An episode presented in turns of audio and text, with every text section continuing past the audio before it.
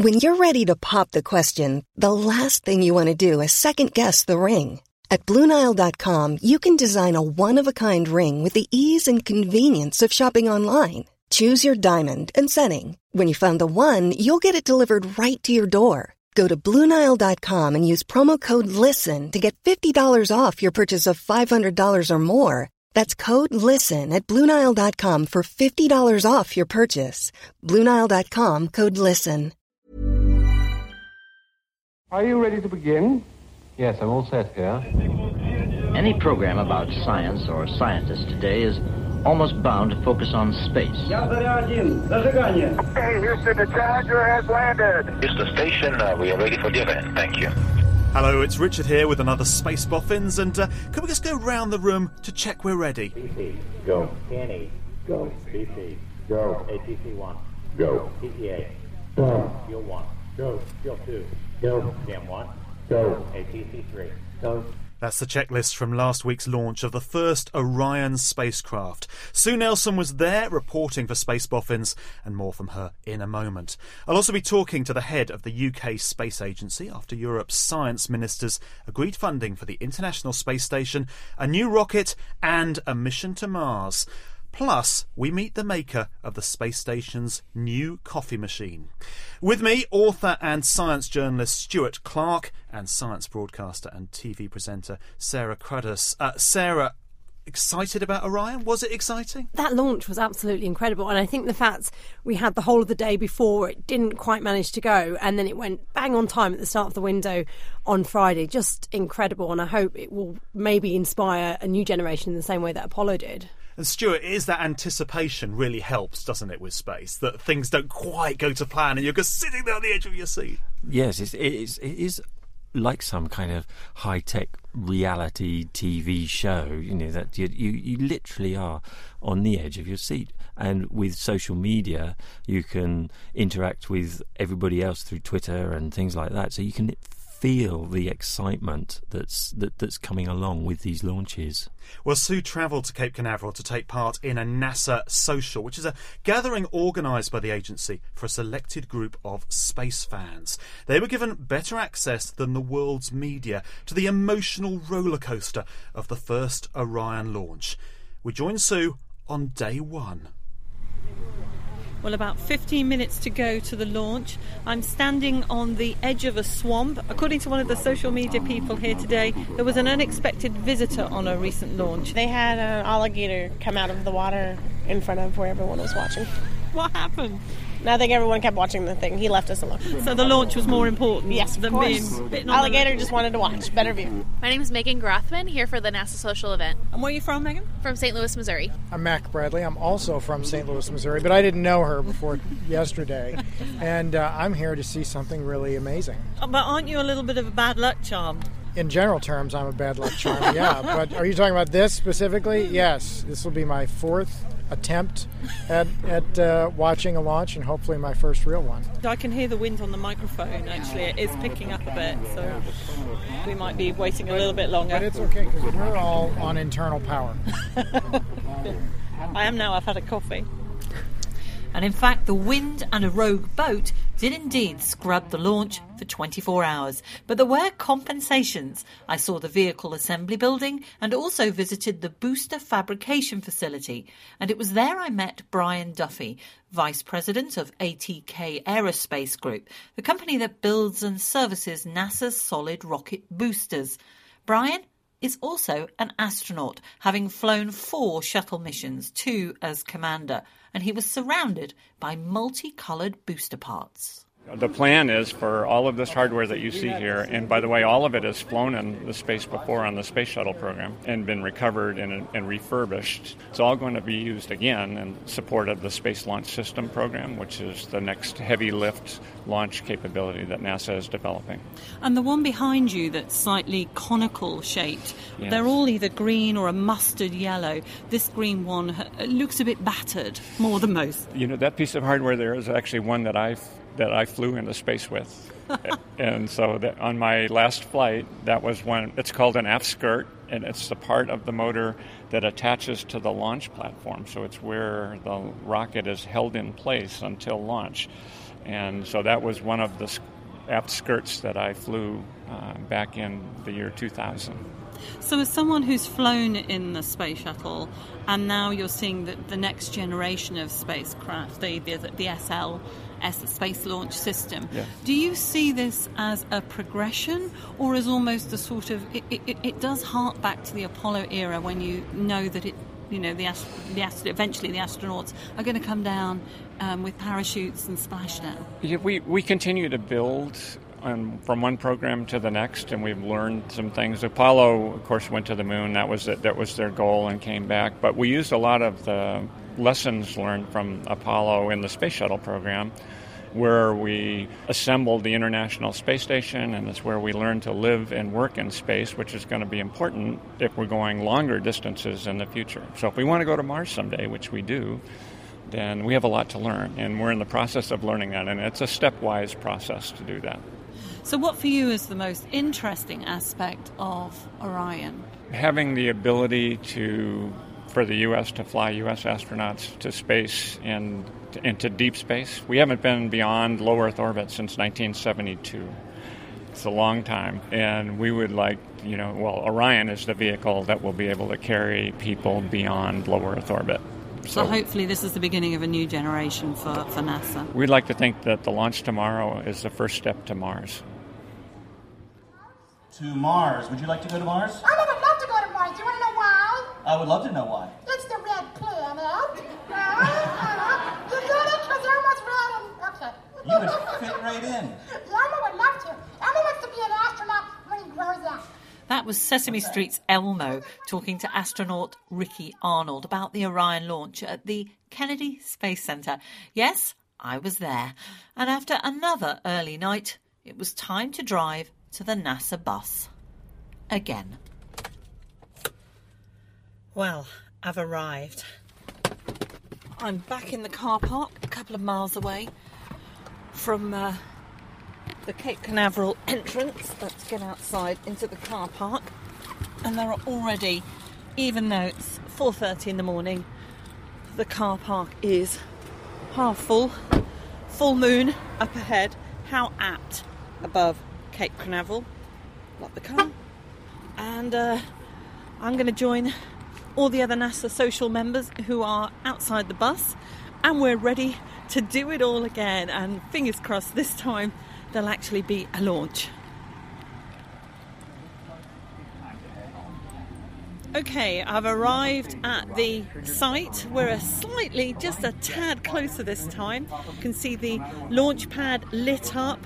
It, it's an amazing sight, actually, particularly because it's across the water. You see the waves lapping towards you, and as long as the, there's not an alligator coming up, I'll be happy. And I'm with one of the fellow NASA social team members. Introduce yourself and what you do, because you've got a, quite a cool job. My name is Bobby Russell, and I run a nonprofit called Quest for Stars, and we go around to high schools and middle schools schools across the United States and bring high-altitude projects, uh, science projects, to those schools. I'm also a pilot. I'm an aerobatic pilot uh, with about one thousand hours uh, in flight, as well as I'm a suborbital spaceflight candidate and trainee. Tell us about that, because you've bought a ticket. Correct. I've uh, had the good fortune of winning a uh, space industry award for my nonprofit work, which gave me a two-for-one coupon on a company called X C O R, who has their Lynx uh, suborbital rocket plane. So I've gone through the uh, centrifuge and high-altitude training already, and I'm awaiting the build-out of the aircraft, or the spacecraft, so we can actually fly on it. And how confident do you feel, considering the recent accident at Mojave? Well, it's funny you should bring that up, because I was actually on the flight line in Mojave on October thirty-first, twenty fourteen, this this last October, when uh, the breakup of the, air, uh, the spacecraft occurred. And it was, uh, the only way I could put it, it was like watching Challenger live. And I was standing next to the Scale Composite and uh, Virgin Galactic folks who uh, for quality assurance. So it was a bad day, but you realize through what we're, I'm reaching for and what these team members are reaching for, it's a dangerous proposition, but it didn't faze me. I'm still ready to go, and I know they will get it right. Go. A C. A C is go. R C. Clear to proceed. Launch director. This is the launch director. You have permission to launch. We're getting up the M F U established. Swing on Mach ten. Full. The igniters have been left. Nine, eight, seven, six, five, four, three, two, one, and liftoff at dawn, the dawn of Orion, and a new era of American space. Oh wow, it's going up so slowly! Oh my goodness! It's sort of hovering in the sky. Whoa, listen to that noise.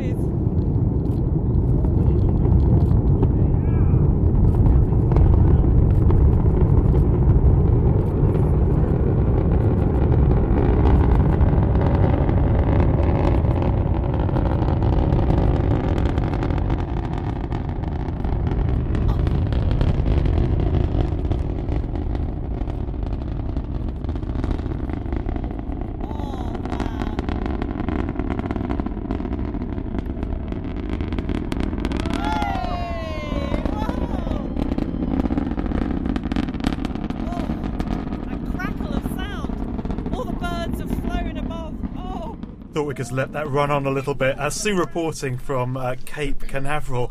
Oh, the excitement! I was on the edge of my seat again. Sue's there. Brilliant. You really felt like you were there with her. Yeah, I really wish I was there with her. Did you draw straws to decide who went? No, she put the effort in to get on the NASA, NASA social, and they did. They had amazing access, and these remarkable people. All these space fans and these space people from uh, across the country, and just got so close to that launch as well. I think it's a great thing that NASA are doing. Because when I was there for Atlantis for the final shuttle launch, we were there as journalists, and then literally the other side of the press site, all the National Society team, they got to see all the access we do, the journalists, and they're tweeting it, and they're just reaching a new audience, which is... If I was going to be sceptical about it or cynical about it, what it gives NASA is on Twitter, for example, and oh, I Free think most of us were, were following this, the space fans dominate Twitter. So you get yeah. an overwhelmingly positive message on social media about the launch. I mean, there's no reason not to have no. a positive message, but actually that completely tranches all the traditional media on there. I mean, Stuart, do you find that you've you live tweeted, you live blogged uh, the Rosetta uh, landing, for example, on the comet? Yes, and I did the same. Uh, I did the same for the Orion launch day um, as well. And it's it is extraordinary because there's so much. I mean, the tweet stream is is just whizzing round, you know, like uh, like a fruit machine. You just can't keep up uh, with it, and. So the, the important thing, I think, as a as as a journalist, uh, to keep in the back of your mind is that is this a vocal minority, and to try and get to the bottom of what this program is truly about, and whether it can truly achieve these stated aims. Well, that's what I wanted to come on to, because you heard, heard uh, Rod Navius, the, the commentator on that launch there, talk about a, a new era of American space. Uh, is it really?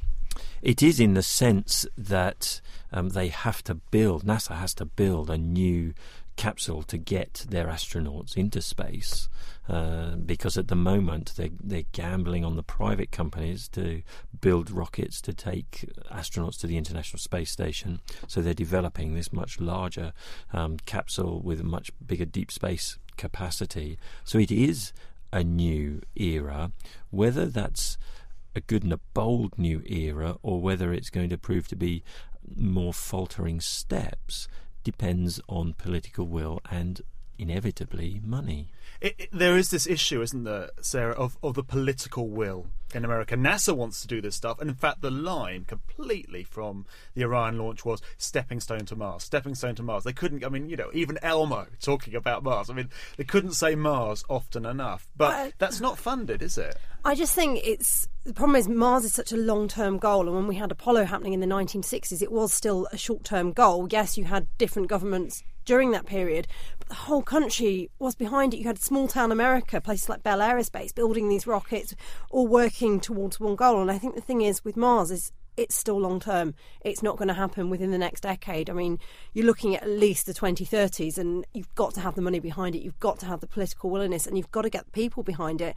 Um I hope it happens. It will happen. I think things will eventually happen, but whether it happens within our lifetime is still to be seen.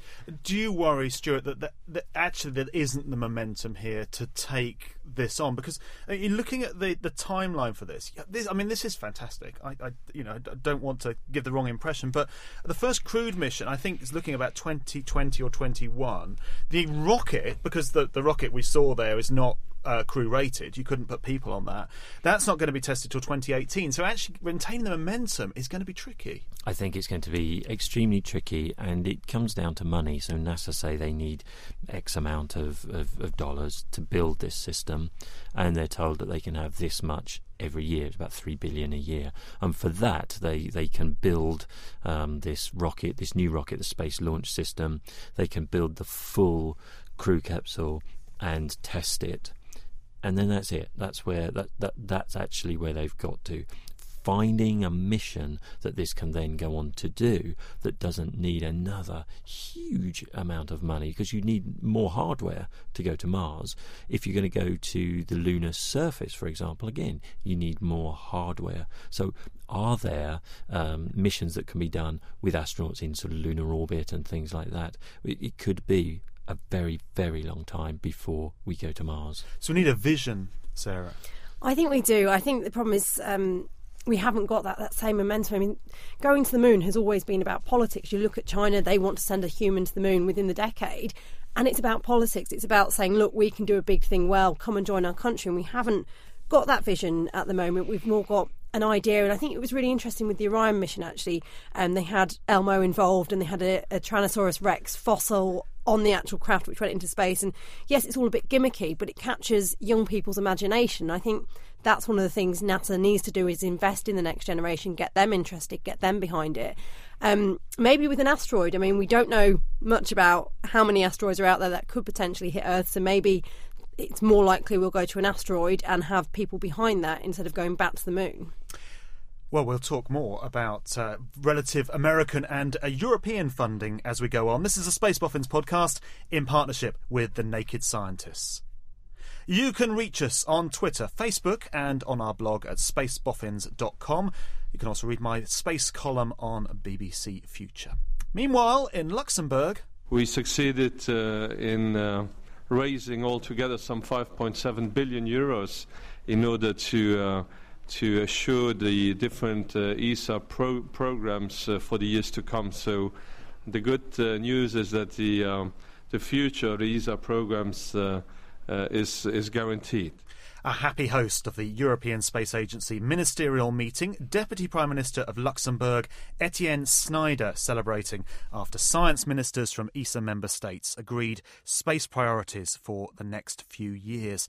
And, well, he's right to celebrate. Ministers pledged to build a new rocket, Ariane six, back to Europe's Mars missions, and supporting the International Space Station until at least twenty seventeen. What's perhaps more exciting from the perspective here in the U K is that Britain contributed forty-seven million pounds to the twenty eighteen ExoMars mission, and that means the rover will be built in the U K, and forty-nine million pounds to the space station programme. Well, I suggested to the head of the U K Space Agency, David Parker, that even a few years ago, the idea of Britain backing human spaceflight would have been laughable. We've come a long way in our thinking about all of our U K space policy, joining up the, the picture that goes from, you know, basic science through the commercial stuff into applications. And the involvement in the space station is a case in point, because we built a relationship with the research councils in the U K to exploit the, the, our participation in the programme for good science. But we're also going to deliver some uh, really great technology onto the project, so communications terminal for the space station that will vastly improve the data downlink from the, the station. And what will the contribution to the space station mean for the U K, both for the re- research community but maybe for the future astronaut programmes, for example? Well, it particularly means uh, for the research community that they can lead proposals for experiments for the space station. Uh, that's part of the benefit of being fully part of the programme. It means that uh, Tim Peake's mission is going to happen when we're still a full member of the space station programme, and uh, it allows us to think about the options for the future. one of the other things that happened at the ministerial was a so-called resolution about the, the space station and exploration, which is not about the money, but about the, the sense of direction. And it has clearly says that uh, there are three elements of our European exploration strategy, the I S S, uh, the Moon and Mars. And so it gives us the option to think about what comes next. Does this suggest there might be an astronaut beyond Tim Peake with U K backing? I think it's far too early to say. I mean, that, that's, I think, unlikely to happen in the next uh, period, though I, I don't believe there's another selection process for astronauts. Um, but, of course, it doesn't stop Tim Peake maybe having a second flight sometime in the future. And what about the future of the International Space Station? I was slightly confused watching the press conference, whether it had been funded to twenty seventeen or funded to twenty twenty. There seemed to be uh, talk about it's going to continue to twenty twenty with European backing, but that wasn't entirely clear. Uh, strictly correct. What has been a- approved is the funding uh, for the next three years. So most member states have put their money uh, down for the next three years. The resolution calls for a continuation to twenty twenty. In the particular case of the U K, we've made our contribution up to twenty twenty.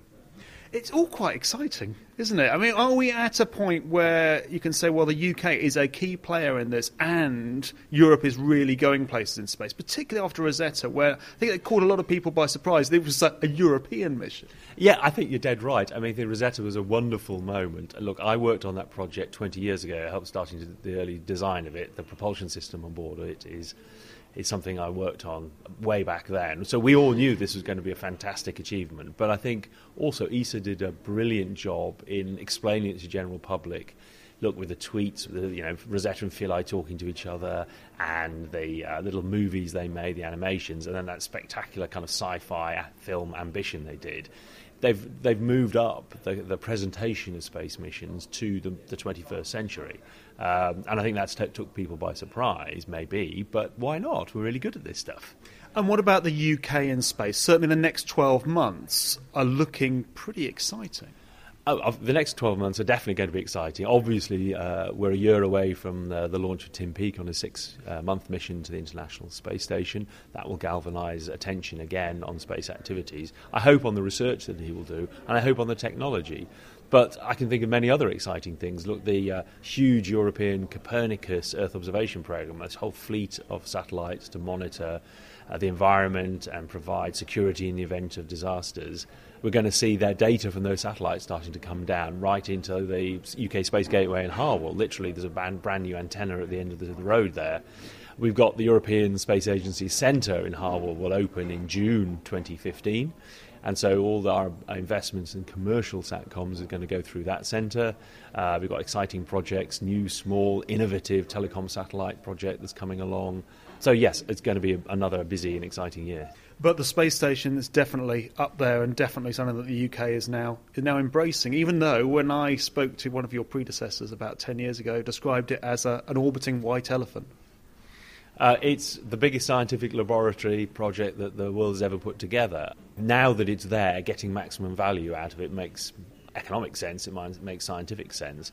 It has to prove its value. Let's see the quality of the work that's done. So we're always... Um, cautiously sceptical, but we're open to the benefits.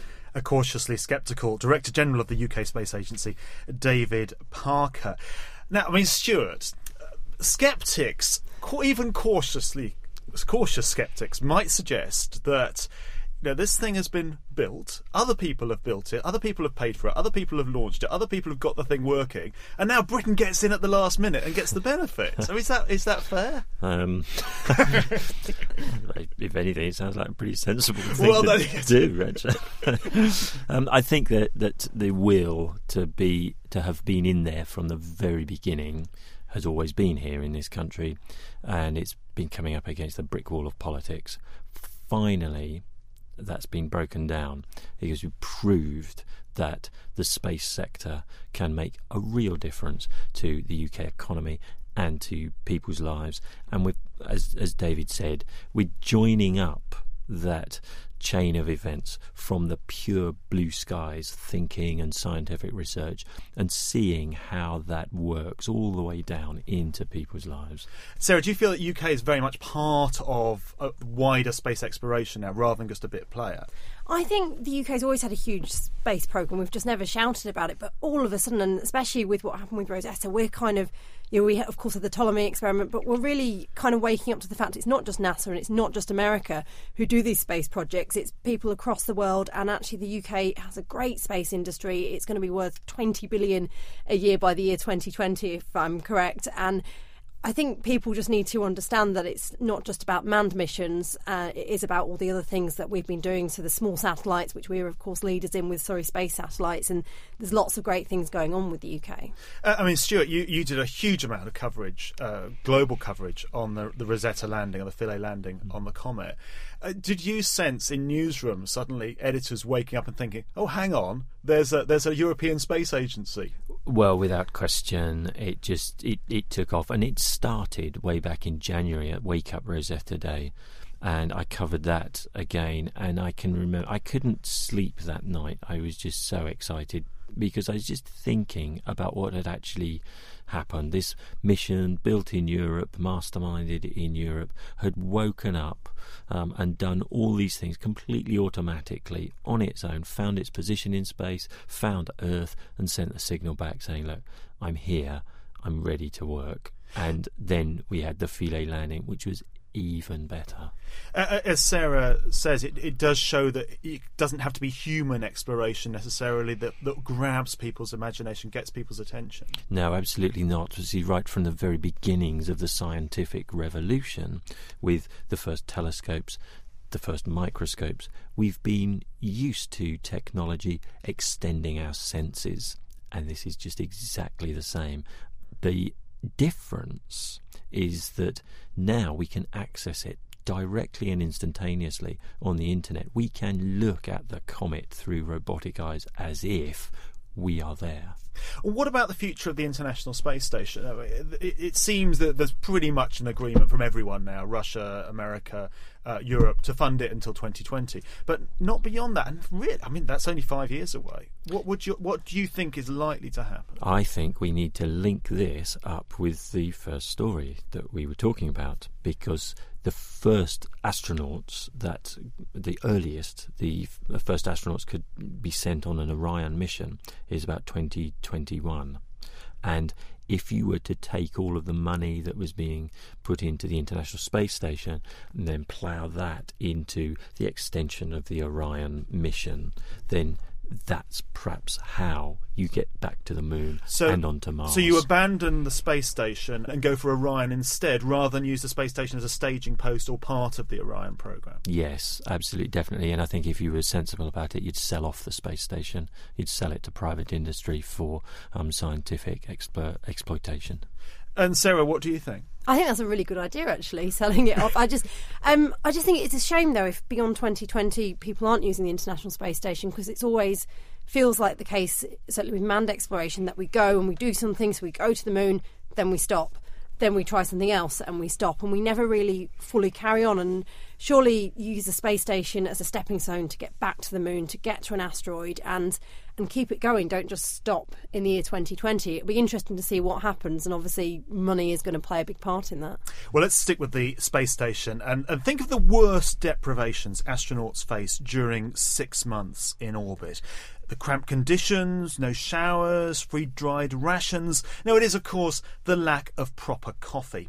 Well, in April, that is due to change. Space Boffin's regular Kate Arclis-Gray, who blogs as Space Kate, was at the recent International Astronautical Congress in Toronto.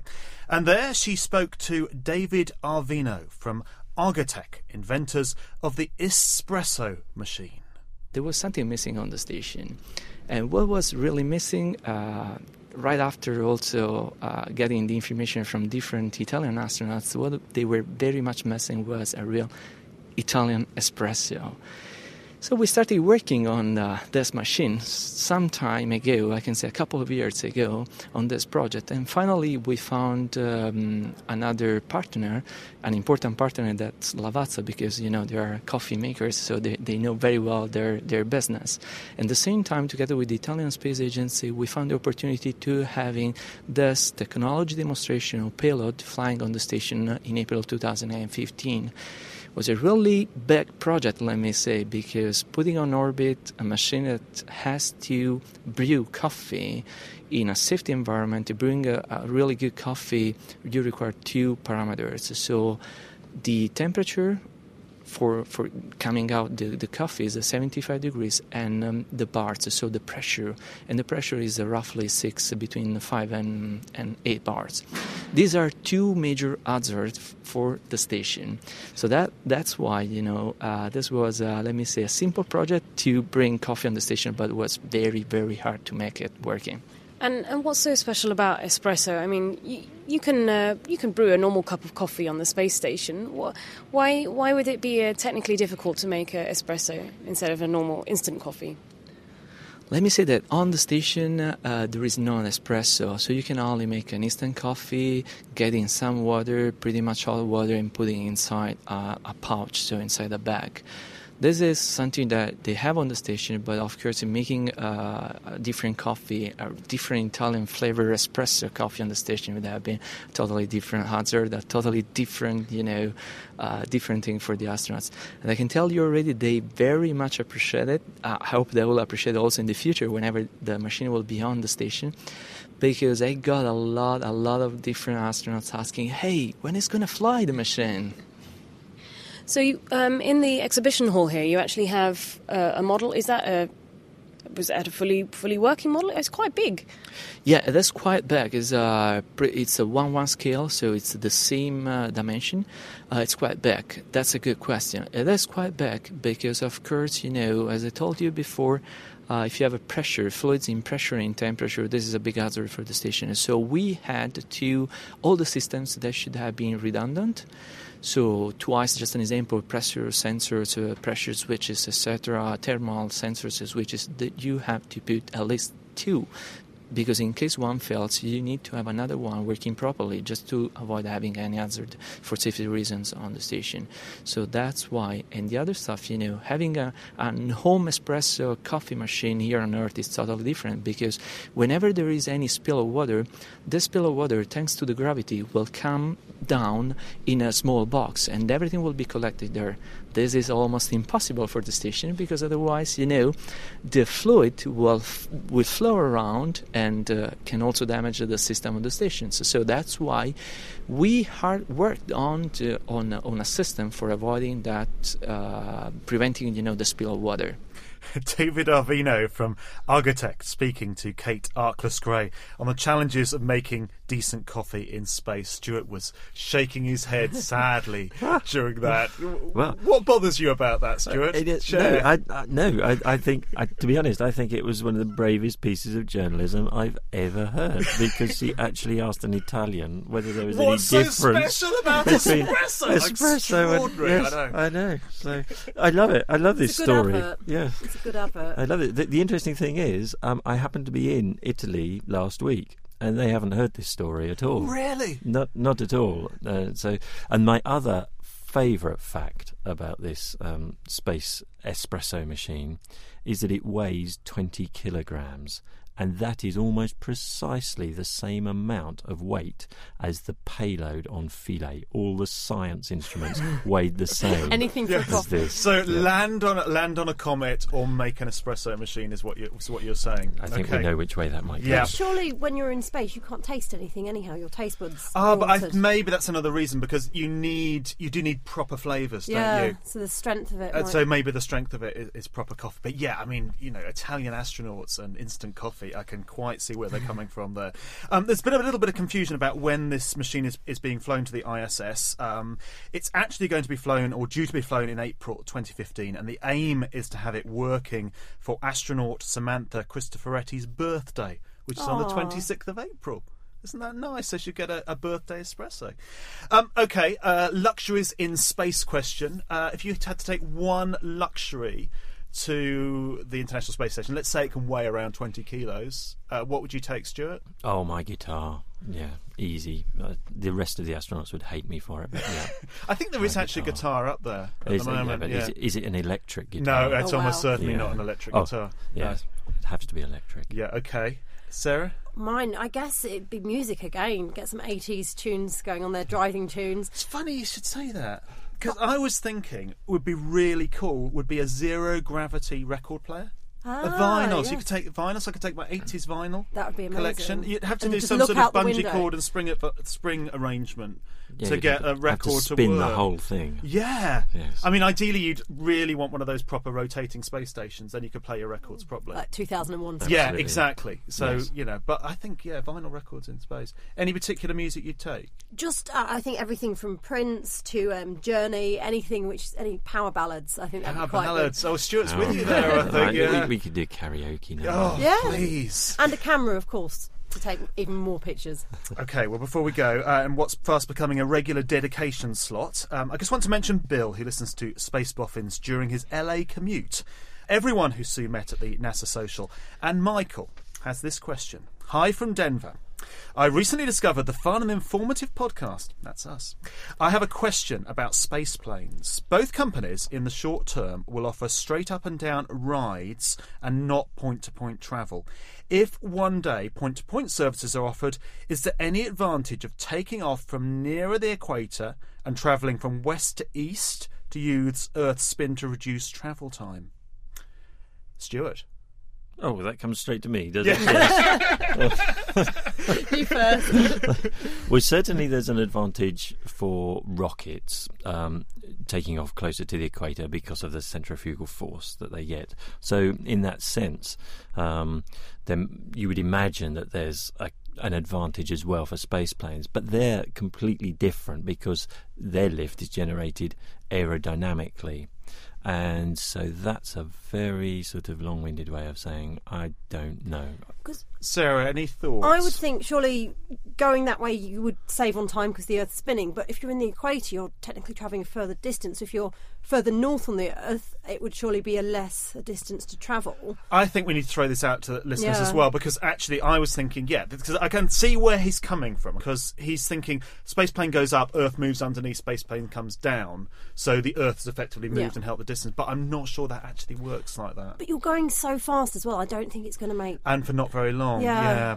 Okay, uh, if you've got any thoughts, uh, then do uh, drop us a line on our uh, Facebook page. Thank you very much to guests Stuart Clark and Sarah Cruddas for uh, joining us. You're very welcome. Uh, uh, the Space Boffins podcast is a Boffin Media production supported by the Atrium Space Insurance Consortium and A B S L Space Products. And uh, I think we can all look forward to what's shaping up to be a very exciting twenty fifteen in space. Thanks for listening.